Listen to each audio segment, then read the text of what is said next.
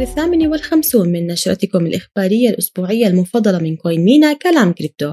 تستمر البداية الموفقة للعملات الرقمية في الشهر الأول من العام الجديد 2023 حيث اخترقت البيتكوين مستوى 23 ألفا وأحرزت الإثيريوم ارتفاعا فوق 1600 دولار وارتفعت القيمة السوقية الكلية فوق التريليون دولار. هذا الأسبوع. الإمارات تعلن أن العملات الرقمية ستلعب دورا هاما في تجارتها الدولية وشركة Circle تعلن عن إطلاق بروتوكول التحويل عبر السلاسل وحصل بنك سوسيتي جنرال على قرض من MakerDAO والنشاط على الطبقة الثانية للإثيريوم يسجل ارتفاعا ملحوظا.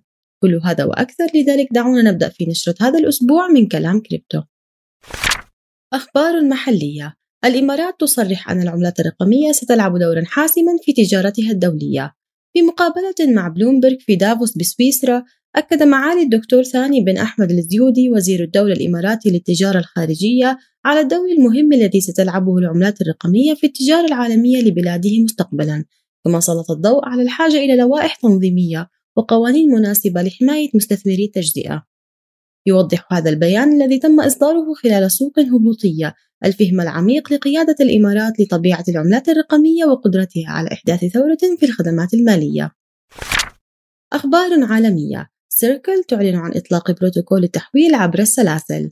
أعلنت Circle الشركة المصدرة لعملة USD Coin عن إطلاقها لبروتوكول التحويل عبر السلاسل وهي أداة على الشبكة لا تحتاج للإذن تسمح بنقل عملة USD Coin من سلسلة كتل إلى أخرى عبر حرق العملة الأصلية المتواجدة على السلسلة الأولى وبنفس الوقت إنشاء نسخة لها على السلسلة الثانية وفقا لمقال على مدونة الشركة فإن هذا البروتوكول الجديد سيلغي الحاجة إلى استخدام جسر الإثيريوم لرهن العملات الرقمية وإنشاء نسخة عنها والذي قد يؤدي بخلاف ذلك إلى حجز عملات USD Coin الأصلية على سلسلة المصدر مما يؤدي إلى مخاطر أمنية محتملة ثم إصدار نسخة أخرى من USD Coin في سلسلة الوجهة والذي يؤدي إلى تجزئة السيولة وجعل تجربة المستخدم سيئة.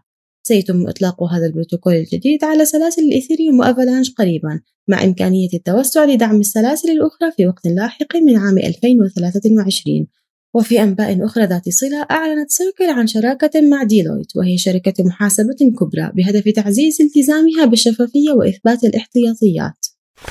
بنك سوسيتي جنرال يحصل على قرض من MakerDAO.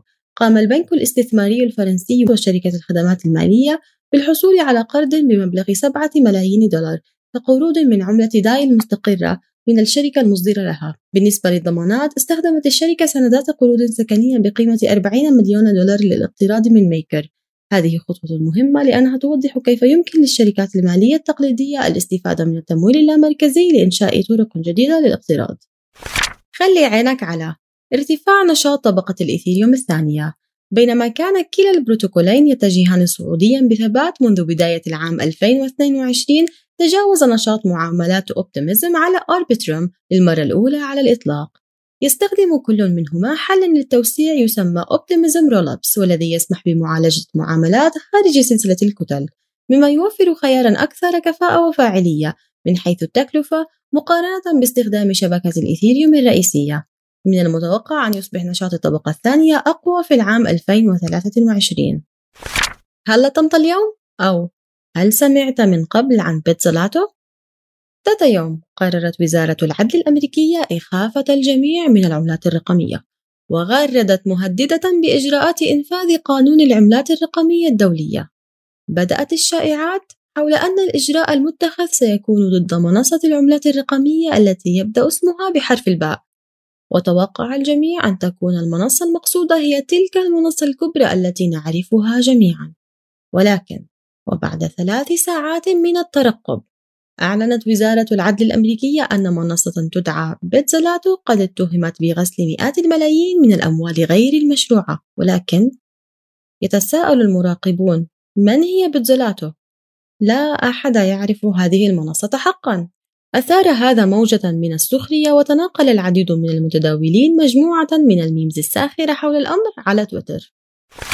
أخبار CoinMENA مكافأة 1000 USDT قررنا إهداء 1000 USDT لمستخدمين حيث سيحصل كل منهما على 500 USDT كل ما يتطلبه الأمر للتأهل هو إيداع 20 دولار في محفظة CoinMENA الخاصة بك قبل الحادي والثلاثين من يناير.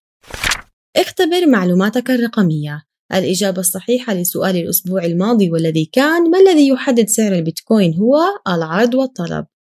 أما سؤال الأسبوع هو من الذي صاغ مصطلح الويب 3 هل هو مارك زوكربيرغ فيتاليك بيوتيرين جافن وود أم ساتوشي ناكاموتو؟ تجدون الإجابة الصحيحة في النشرة الإخبارية القادمة